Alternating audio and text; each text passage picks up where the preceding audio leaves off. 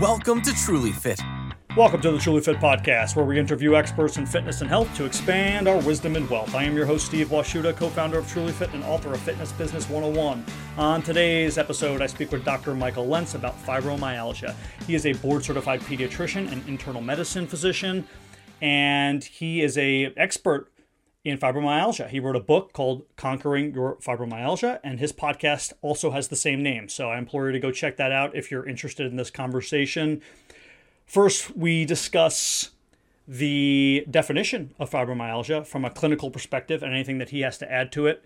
We go over common signs and symptoms, how most uh, PCPs deal with this, the difference between this and, let's say, autoimmune diseases or rheumatic issues uh, as personal trainers who have clients that might bring in a health history form that says they have FM. How exactly do we go about handling this? He gives great insights into this and a host of other things we talk about surrounding fibromyalgia. It was a great conversation. Uh, this next piece should not deter you from listening here, but my mic was not uh, set properly, so I'm a little bit lower than Dr. Lentz, but that doesn't matter because he's the featured guest. I'm just the interviewer throwing out a few questions. He does the vast majority of the speaking, and it was great. I hope to have him on again down the road to maybe dive into other specifics around FM. With no further ado, here's Dr. Michael Lentz. Dr. Michael Lentz, thank you so much for joining the Truly Fit podcast. Why don't you give my audience and the listeners a little background on you and what you do in the medical field? Well, thanks for having me. So uh, eager to get this finally set up after a couple rescheduling. But I'm a doctor. I am a internal medicine doctor and a pediatrician. I've been a doctor for over 26 years. And then I got extra training in something called clinical lipidology, it has to do with heart attack prevention and cholesterol management. And then also have been interested in lifestyle medicine and got certified in lifestyle medicine a couple years ago.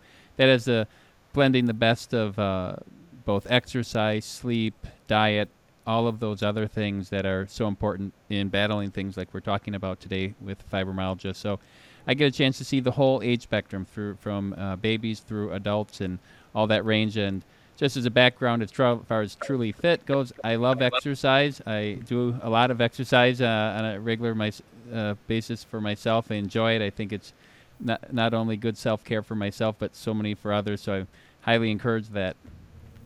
Yeah, and there's a lot we can talk about just with that introduction there. You being involved in sort of lifestyle medicine and uh, you know, fusing that with your your practice as a pediatrician. My wife is also a pediatrician, so um, I know how difficult it is to do your job. You have somebody come in at any given time, and I know you're a specialist, but still, they typically come in and they might have three or four or five issues, and you have a 15 to 20 minute span to solve all of those issues and then move on, and that's that's very difficult. And um, we, I admire that as somebody in my industry who doesn't have that. Right? We there's no regulation. I could spend three hours with a client if I want to.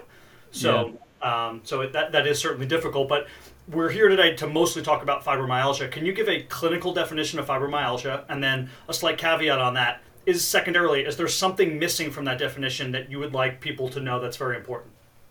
So, at a basic level, fibromyalgia is a combination of three core symptoms. One is chronic diffuse pain in multiple areas in the body, and that can wax and wane in intensity and locations.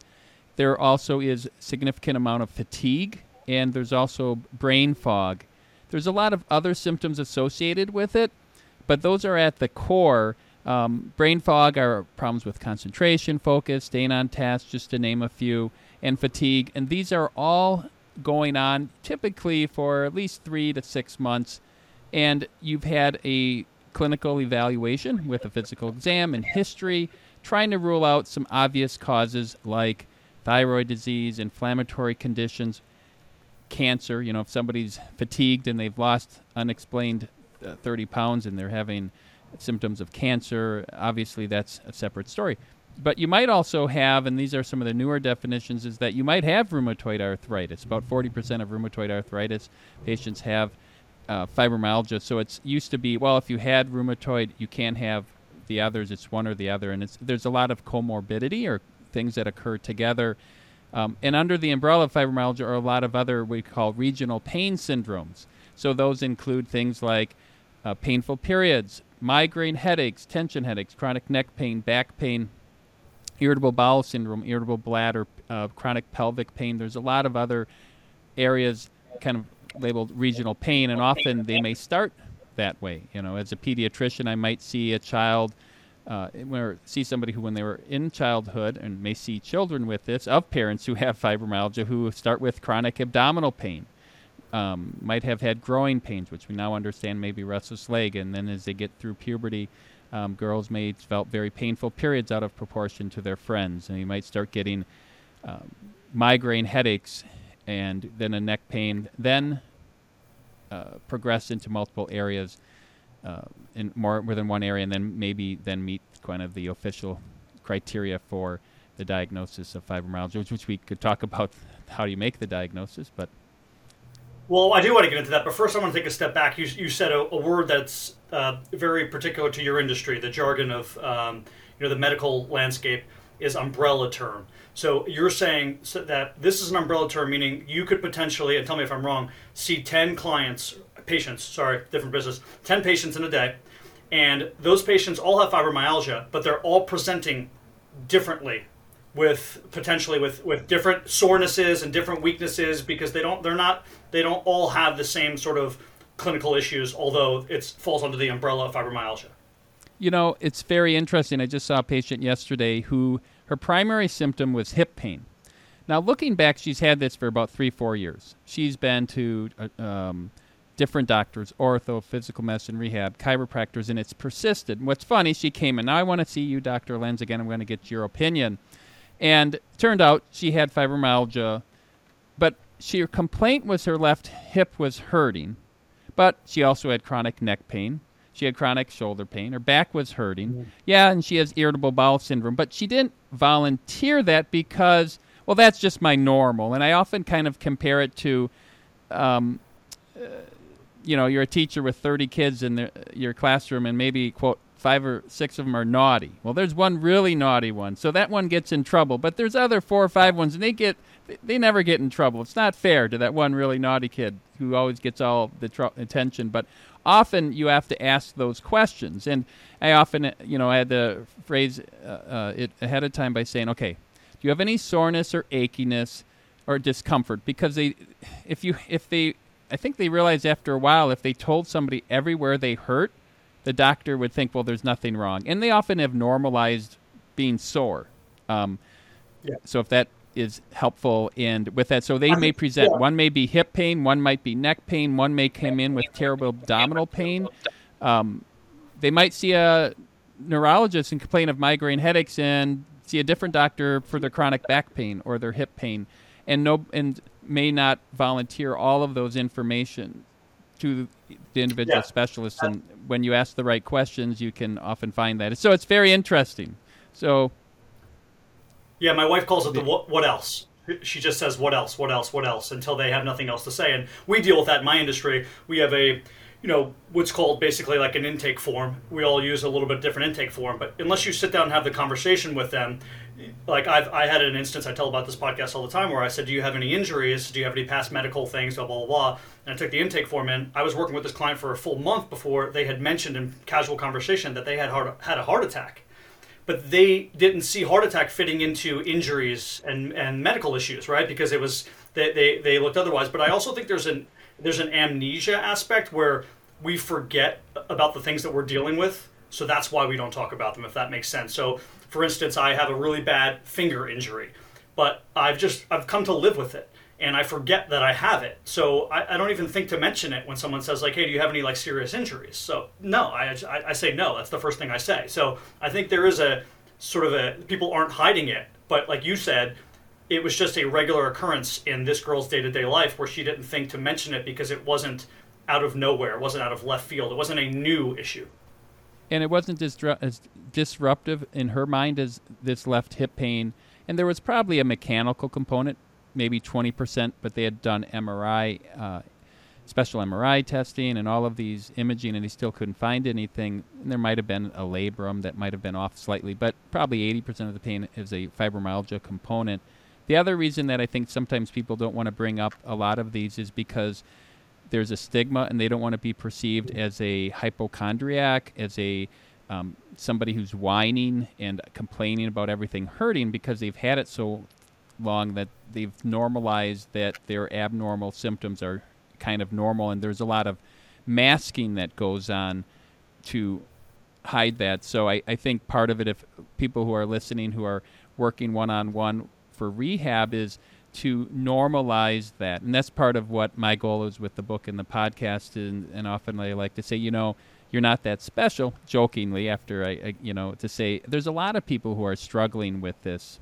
And there's a lot of athletes who actually, um, I'm having a podcast that I'm going to be editing that'll be out probably in a couple weeks with a patient of mine. He was an athlete and he was told he had chronic Lyme, and it turned out he had really fibromyalgia and he had eight years of struggle. And he was a former athlete, and the where he was at this point in time was a lot of. De- he was extremely a lot of pain, fatigue, brain fog, but that's not how he was. He was a three sport athlete and played up into college and then getting into uh, life and struggles, uh, different things that set it off. In his case, was a viral type infection, and then not exercising. And often, a lot of things start to unravel and kind kind of uh, unmask somebody's predisposition to fibromyalgia. I'm sure this is very nuanced, but feel free to you know go go down the rabbit hole here. How does someone like you, over let's say a regular PCP who doesn't have the background in this, uh, diagnose fibromyalgia over rheumatoid arthritis over Lyme's disease? Some of these things that have a lot of things that cross over with one another, where some of these symptoms could be seen in in in, in all three of these. Sure. So one is rheumatoid arthritis is a cl- unique clinical inflammatory condition, and you can make diagnoses of that. And I've had a number of patients who have both. They can have both of those. And sometimes where the I've had a rheumatologist, boy, we're trying these different medications and you're plateauing, but they haven't really also addressed the fibromyalgia component. So you can have mm-hmm. both, and there's diagnostic criteria for making both. Uh, the Lyme disease series that I'm in the middle of now is there's acute Lyme, and then there's these post Lyme treatment post Lyme disease treatment syndrome, which falls under the umbrella of what we're learning about long haul COVID, uh, that you have persistence of symptoms. And in, in my mind, it's similar uh, to how you can have a whiplash, and that whiplash for you, if you don't have a predisposition to fibro, gets better in a week or so, and then somebody that might be the trigger that causes persistent long term pain. Often, if you see somebody, they may say, Oh, I was fine, but then I got in that car accident at age 25 and I've never been the same. What they don't tell you is I used to be working out every day for two hours and then I got the whiplash and oh yeah, I was going through a new job and I didn't have time and then I was stressed and I never got back to exercising. The, and that whatever gets them off their consistent self-care of great exercise, stress, good sleep, all of those can get off level, but they may not identify that. So, getting back from regular PCP to myself is just having that awareness um, mm-hmm. and looking for it and making sure you ask the right questions. But it's tricky. This is extremely complicated because there's a lot of coexisting things that are going on, and and then in the middle of this, somebody could get colon cancer, or could get a meta- breast cancer, or could get rheumatoid arthritis conditions on top of this that are separate but happen. You know, people with migraine headaches could develop a brain tumor, right? Um, for yeah. example. And correct, and correct, me if I'm wrong. Something like a rheumatoid arthritis, there is lab work. There, there are specific markers that a, a, physician can see. Um, yes. That would lead them to believe that someone has rheumatoid arthritis and fibromyalgia. That's not the case. Fibromyalgia is not the case, but I would compare it to similar to diagnosing a migraine headache. There are Okay. Most people are aware of migraine headaches, and if you're around people who've been through that, you can say it's episodic, severe pain in the head with light sound sensitivity, typical with or without an aura. And then they're relatively better in between. They might have some mild tension headaches, versus a brain tumor doesn't just come and go once a month around your period or a couple yeah. times a week and you have that clinical diagnosis. We don't have a blood test for migraine headaches. We don't have an MRI for migraine headaches but people commonly accept, oh, that's a real thing. We have the same kind of criteria for diagnosing. It's called the Widespread Pain Index and the Symptom Severity Score in combination with the clinical exam and history that we use to help make that diagnosis. So, similar to how we make migraine headaches or an irritable bowel syndrome diagnosis. And part of, again, my goal too is help to take that stigma away. Often people feel like, well, my doctor made this diagnosis because they couldn't find anything else wrong. So it's sort of made up and it's not real. And my point is the title of my book called Conquering Your Fibromyalgia Real Answers and Real Solutions for Real Pain. This is 100% real. What we do know from research through functional MRIs is that looking at blood flow in different parts of the brain, there are differences in how people process the pain. We do know that. Um, one simple study, an example of this is they had uh, a machine that would apply increasing, gradually increasing pressure to your thumbnail. And you had two groups. One didn't have fibro and the other did. And you said, okay, tell me when you have pain that's moderate and we need to stop, right? And at the same time, they were looking at blood flow to the brain and looked at different parts of the brain. It turned out that people with fibromyalgia reported pain at half the threshold of pressure compared to the normal people. So, but the same parts of the brain were activated, but it was at a lower threshold.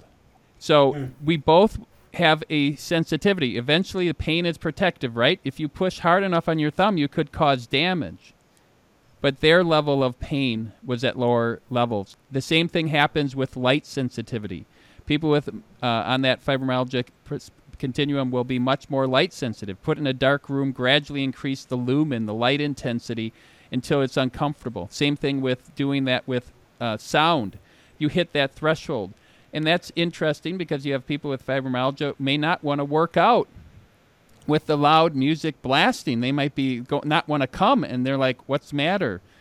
And they, they may come across as, "Well, that's high, high energy. I want we want to get people pumped up." but it might be too many lights, too much noise for them. They often like the lights low. Um, I'll walk into my exam room. I have some windows and I have shades. I often turn the lights off, and they just their body relaxes.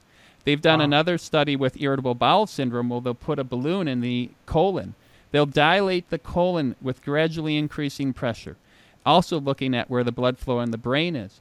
And the people who are on that IBS spectrum, which fall under that central nervous system sensitivity will report pain at a significantly lower threshold of pressure than somebody who doesn't have. So, in other words, they don't tolerate as much stretching. So, that's often when you hear people go, Oh, do you have gas pain?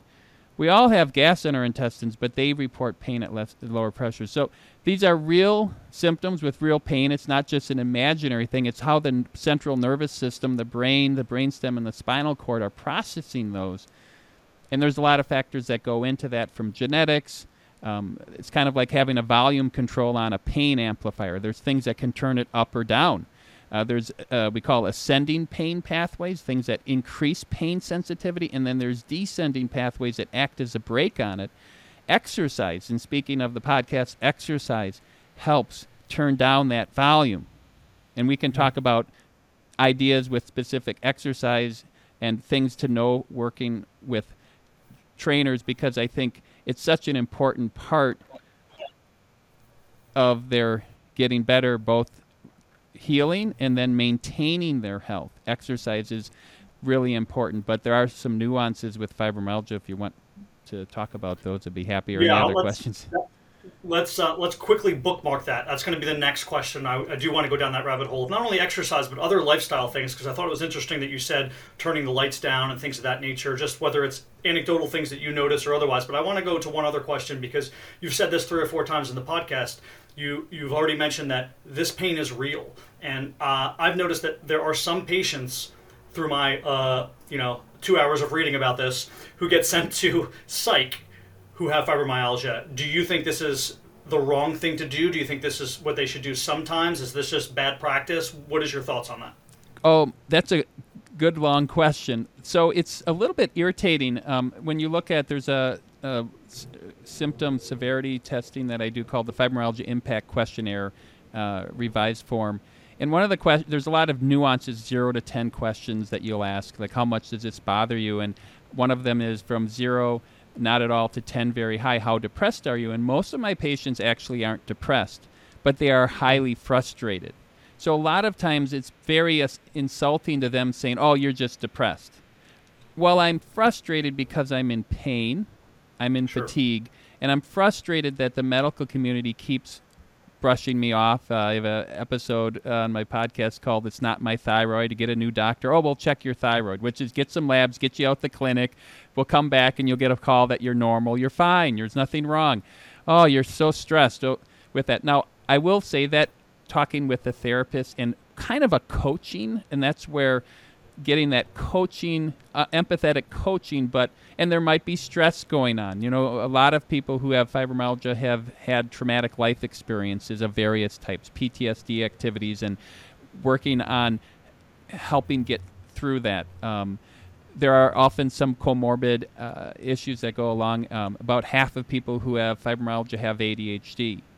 Um, mm some psychiatrists make the diagnosis. Uh, a lot of times pediatricians do. That's where I've been able, working both as a pediatrician and an internist, seeing adults. It's something that does occur more often. So I will often screen for that as well and get that identified. But so that is not a routine thing I do for referring to psychiatry, but I do mm-hmm. routinely screen also for depression and looking at anxiety and also looking at the whole person. I act, do get a chance at times, and I always like to have my fibromyalgia patients, especially new ones, be my last patient of the day and get to spend two, three hours with them or have them come back because I want to make sure I get their whole story. Often I tell people who are coming to see me, and I've had a recent patient who found me because their daughter was struggling with these symptoms, and then she read and was listening to the podcast, and she's like, "Wow, I am pretty sure I have this." And then I realized my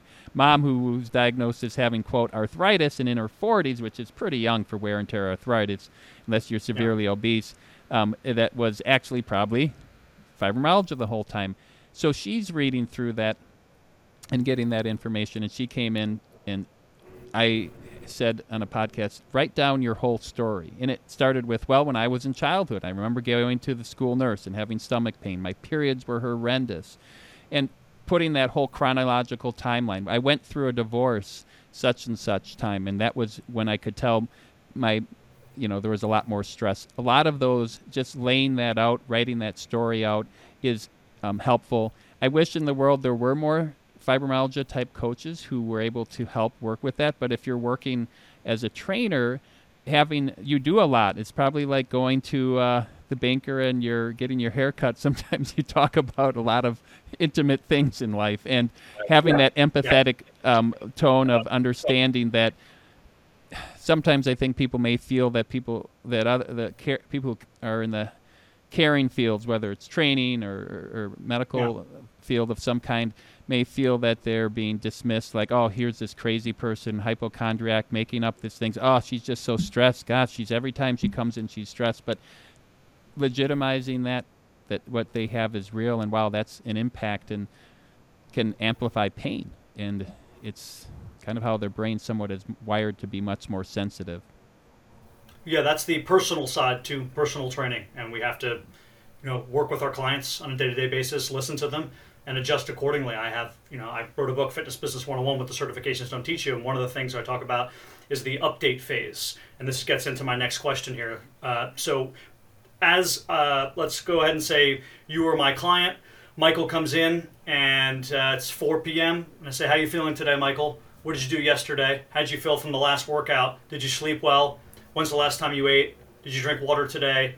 How's everything going in your life? Because I want to make sure that both mentally psych- psychologically and physically you're ready for this particular workout because if you're not maybe you're having a bad day i have to say you know what michael loves to box and uh, I had a really difficult leg workout for him. He hates legs. My, he had a really bad day. He had a tough day at clinic. So today we're just going to box because he needs a light day. We need to be able to adjust on the fly. I talk about that a lot. So let's give a little bit of an example here. Let's say I have a client who has fibromyalgia, and it's just the if let's go ahead and call it standard fibromyalgia, where they have uh, fatigue, they have uh, full body soreness here and there, sort of unexplained, and uh, maybe a few of the other, you know, sort of uh, standard symptoms. What am I looking out for on a day to day basis in my check in phase before I give them their workout? So I'm thinking of somebody who often is pretty low on their activity level. Now, not to make generalizations, but often if I'm referring somebody, if they were starting, they're starting pretty low and recognizing where they're at and how quickly they can accelerate is going to be start low, go slow, uh, from gentle stretching to doing some slow movement core, lighter movements, um, trying to also encourage them to pace themselves. Uh, it is going to be much harder for them to quickly ramp up. So, talking about power, strength, it's like, okay, how are we doing? What are some goals outside of this as well, with steps and pacing yourself? So, I will often have as a simple measure, you know, these activity counters. How many steps are you getting? And then for many people with fibromyalgia, is they sabotage their efforts because you look at their step counter, and one day they might get 7,000 at a high level, which there's many clients of yours might be getting 30,000 steps a day, but that might be high for them. And then on other days, they only get 500.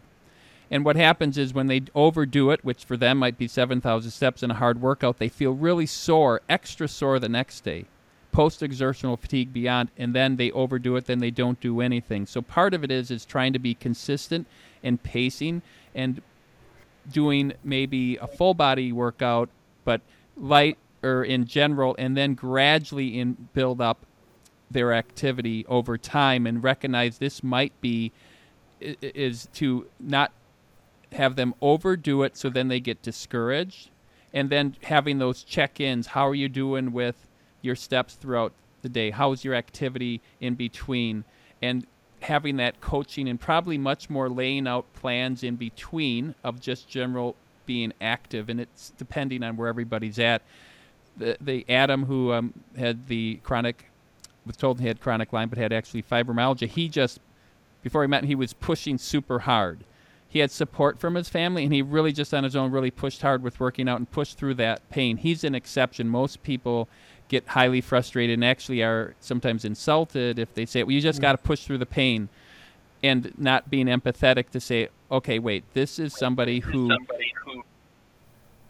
can get better but it's going to be much slower than somebody who has not prone to this and just needs to get in the shape you know that you know you want to get them better quicker but you don't want to lose them too. It's, and and it's often that Im, uh, importance of consistency. The other thing is you talked about how's your sleep. We got to keep consistency. How's your schedule? Are you eating consistently and healthy in good ways? All of that, which you are talking about, as you know, it's not just the exercise. The uh, those other lifestyle factors that are so important. Yeah, but that's great information too, and you know, a lot of the cues that we take are right on spot from our clients, meaning I can see if they're breathing heavy, I can tell if they're struggling with the last few repetitions, the eccentric or concentric motion, is it slowing down? Are they changing body positions? Are they sort of relaxing? What's going on there and then? And that gives us an idea of if they're struggling with the exercise. But if somebody has fibromyalgia, it does they we have to worry about the next day, sort of delayed onset muscle soreness, and two days later, and all these things that could potentially happen from the workout. So we're not trying to work to failure. We're not trying to get them to the point always where there is a struggle. It's more about movement and uh, assessing what went on in that session, in that next session, to see okay, you seem to be a little bit sore from from that. We're going to dial it back down. We're going to take it back down two steps and then we'll we'll sort of you know repurpose everything and we'll go from there. And I think that's it's an important point you made because uh, a lot of trainers take their cues only on site and they're not thinking about how, how that, how's that client going to feel the next day. And especially with someone with fibromyalgia, they're more likely to feel that delayed onset muscle soreness. Correct. And so, I think for people work, I was going to say people working with, if you can get them gradually up and get at that level, then helping them maintain that. That's so important there are people who don't hurt whether or not they exercise or not. If they don't work out for a week, that doesn't hurt. But people who are have fibromyalgia, when they are doing the best, they're at a higher than average level of activity. Their stress is in a very tolerable range, and they're eating a very healthy diet with lots of whole fruits and vegetables and whole grains and legumes. And they need to do that consistently. But when somebody's struggling for years, and then you help them get better. It's so rewarding because for for uh, myself and for people working with training, just having that patient, like we hope that we can get through this. We can help you get better, and when they get better, maintaining that. Yeah, adherence and consistency are why diets work. They're why fitness works. That's that that is what that is what changes people's lives. It's not one special diet. It's not one special modality in fitness. Not CrossFit. Not powerlifting. Not keto. It's adherence and it's consistency. And um, that's that's something we preach on this podcast. Let's end on a hope on a on a good note here. What, if anything, are you hopeful for in the ways of new studies and new medications and new procedures in the landscape for fibromyalgia? I think it's understanding and education are so important because it's so complicated. There isn't likely going to be this magic medicine that comes out. Mm. It's understanding the integration of all of these important things. As I say in the podcast, I'm trying to blend, blend the best of medical management and lifestyle medicine. And those are so important. Unfortunately, that is not something that's well tr- uh, taught in medical school. It's not taught in for doctors, and it's easy to cure somebody with an antibiotic. To cure somebody or control or re, uh, the fibromyalgia symptoms, it's a combination of a lot of different factors that have to be working together. I use an analogy, sports analogy, uh, talking football. Um, you have to have 11 players working perfectly, and that's to get a five yard gain. And now we have to do that 20 times more to get from the 20 yard line for a touchdown. And then you could have one thing that's off. You got up too early for a flight, you got a sick, and now you get a sack, and now you are having to regain that ground. So, working together. Uh, in most of the interventions in fibromyalgia, using another sports analogy, with most a lot of people used to doing sports who are probably in the training world. In baseball, um, most of the interventions are singles, occasionally doubles we rarely get triples or home runs, and it's all it's partial intervention. You know, I had a patient I just saw today. He's like, well, "I tried this medicine, and it only well, it didn't help completely. It didn't take away the pain." And I said, "You know that." It's not gonna nothing one thing, and I, I really tried to push it hard, and I and I, I really pushed it, and I really took the dog for a walk, and I did all this exercise, and I'm like, you know, I never told you to give it your all until you collapse. That's not. He's like, but sometimes you have to just constantly re-educate with my own patients and that's part of why i started the podcast and wrote the book is because i needed i could not explain in 20 minutes all of these factors you know? I, I don't I, I, you know it's so many different things. And hopefully as trainers listen as a resource uh, whether the book or the podcast they want to learn more to help their clients that are going through this. And for people who know people who have fibromyalgia uh, their loved ones who don't get it to go okay i understand this better and uh, hopefully work. Uh, I think a lot of times when people have fibromyalgia and there aren't the traditional medicine doesn't give good answers, then they're much more susceptible to alternative medicine without without good evidence-based results, putting them at risk of being prey for maybe taking money from them and, and offering just hope that's not real hope. You know, offering you know thousands of dollars of supplements and testing every uh, month and leaving them with just placebo effects. So it's uh, frustrating, but actually, it's kind of one of these things that's become one of my favorite patients because when somebody's been struggling for so long, to help them get better is so rewarding. Yeah, and well put. And, you know, this sort of the educational management is in itself a technology. It's we don't just need medicine; we need education in the management and if we advance in that area, it seems like we'll be doing more than enough, hitting enough singles and doubles to bat 400. Uh, to give another sports analogy here, why why don't you let my uh, listeners, uh, Dr. Michael, know where they can find you, where they can find your book, where they can find your podcast, and anything else that you want to pitch here? So you can. The podcast is called Conquering Your Fibromyalgia. The book is called Conquering Your Fibromyalgia: Real Answers in Real Solutions for Real Pain. That's available on Amazon, or you can order it through your local bookstore. I have a website called Conquering Your Fibromyalgia with some blogs. So a few things there, trying to get that out. I might do some other social media uh, down the road a little more. And uh, I'm going to be at there's a fibromyalgia care conference. I'll be speaking about sleep, on the topic of sleep, in November 5th. So.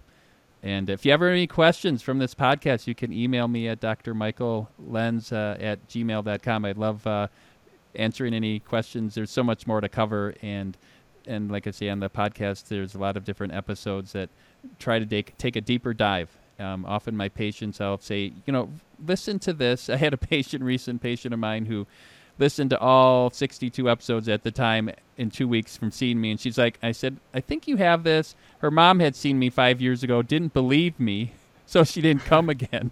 I was taking her history, and she listened. She's like, "Oh, my mom totally has the same thing I have. She needs to come back to you." She, but people don't like being told these kind of things. They don't like these answers that are complicated, so to speak. But, anyways, but th- again, thank you so much for having me on the podcast, uh, and uh, maybe I'll have to have you on my podcast talking about uh, things that when it comes to training, getting how to work with them. I'd love to have you on to get some good tips for them as I well. Would, I would love, I would love to do it. Uh, my guest today has been Dr. Michael Lentz. Thank you so much for joining the TrulyFit podcast.